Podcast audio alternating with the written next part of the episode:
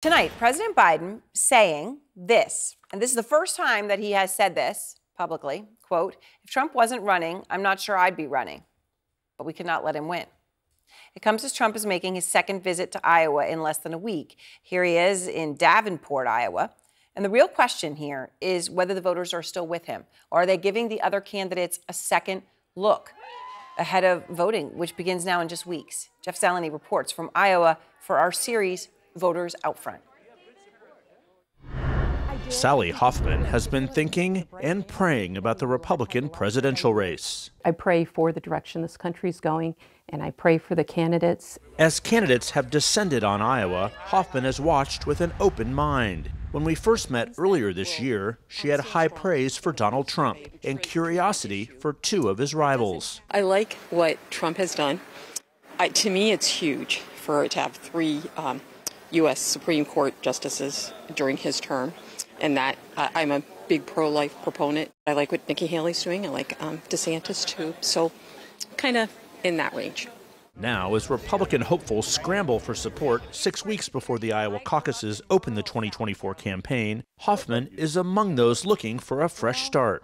I'm thankful for what Trump did when he was in office, but I, um, I've been a little bit disappointed in Trump lately. I'm just veering away from him and leaning towards DeSantis. He seems like a man who, when he believes something, he'll stand by it. And that's what I appreciate about him. As fall turns to winter in Iowa, it's a season of choosing. Are you guys Iowa or Illinois residents? Iowa. Iowa. Perfect. Have you already filled out one of our commit to caucus cards? And a critical moment for Ron DeSantis and Nikki Haley to show that the Republican primary is still a contest, not a coronation. I'm very impressed with, with Nikki Haley, and um, uh, I just hope she gets the nomination. Roger Dvorak voted for Trump, but believes his criminal cases are a distraction. Whether he's guilty or not, I don't know. We'll, we'll have to wait and see. But um, I, I just don't think he can be effective as leader of the country. There's little doubt Trump remains a driving force in the campaign. We're going to win the Iowa caucuses. He's in Iowa again tonight, the second time in four days, to try and maintain his dominance.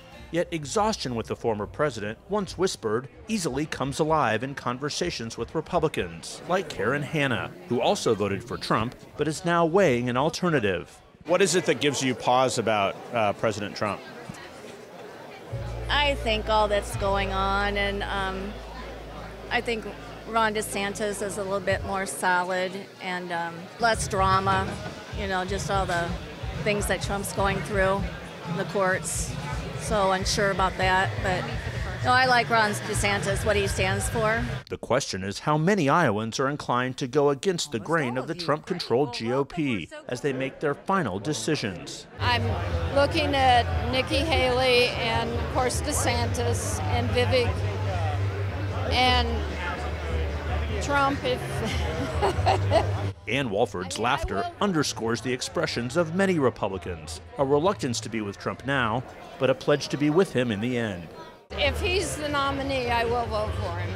That sentiment resonates on the Hoffman farm outside Cedar Rapids, where Sally said she too will support yeah, Trump yeah. if he's the party's choice. But for now, he's not her choice, and she hopes Iowa can spark a new direction for the country. I think it's more of a wide open race. Uh, it's I more think, of a wide open race. Right. I, I think it, it, won't surprise me if Trump gets in. It won't surprise me if he doesn't, isn't the nominee. And um, I'm just hoping that DeSantis might be the one. But I think it's more wide open. So the former president is in Iowa tonight, and Erin, he just responded to those comments that President Biden uh, made earlier this evening, uh, saying he wouldn't be running if Trump wasn't in the race. Uh, Trump, we are told, uh, said, I doubt that, and he said they don't want me to be running. Uh, but Erin, the interesting thing is Trump's still in Iowa. Uh, he really is trying to hold on to his lead there. But there are many voters who have many open minds and are days of conversations there. But they are turning their attention here to Alabama because that is where the Republican presidential debate is tomorrow night. So all of Trump's rivals coming here. Of course, the voters in Iowa, New Hampshire, other early voting states watching this debate very carefully. Erin. That's right. And of course, uh, you know, he, he's not there. All right. Thank you very much, uh, Jeff Zeleny. Uh, Harry Enton's here to go beyond the numbers. So, Harry, Trump right now in terms of the polls that we've got, right? You got a more than 20 point lead. Yeah. Gigantic.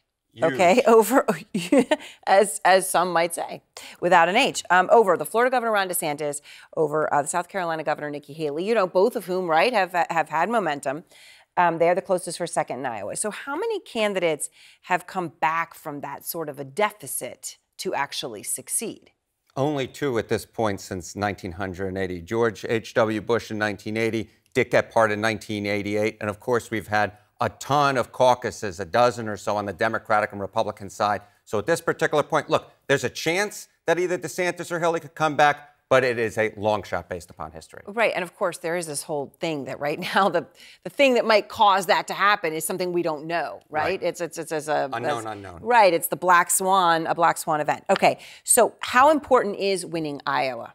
Yeah, I mean, look, on the Republican side, there have only been two nominees who actually won Iowa Bob Dole in 96, George W. Bush in 2000. And on the Democratic side, there have actually been a slew. Um, most recently, of course, Hillary Clinton in 2016. It's more predictive on the Democratic side than the Republican nominee. side. But of course, the fact is, we're looking at a Republican caucus in this particular case. All right, so if DeSantis comes from behind and wins, and obviously if the polls don't change dramatically, that would also cause a real um, shaking of confidence in what some of the predictive numbers are in, in states that are further out. But how much of an uphill climb would he have in some of those earlier states where, frankly, he has struggled? He, he's definitely struggled. In New Hampshire, he's, you know, in fourth place. He's at, you know, only about 10% of the vote. In South Carolina, he's in third place behind Nikki Haley in both those states, behind Chris Christie in, in the state of New Hampshire. The fact is, given the history of Iowa, winning there I don't think is enough for Ron DeSantis. The fact is, looking at the data, Nikki Haley, if she outperforms in Iowa, is in much better position in the states going forward than DeSantis is to challenge Trump ultimately for the nomination.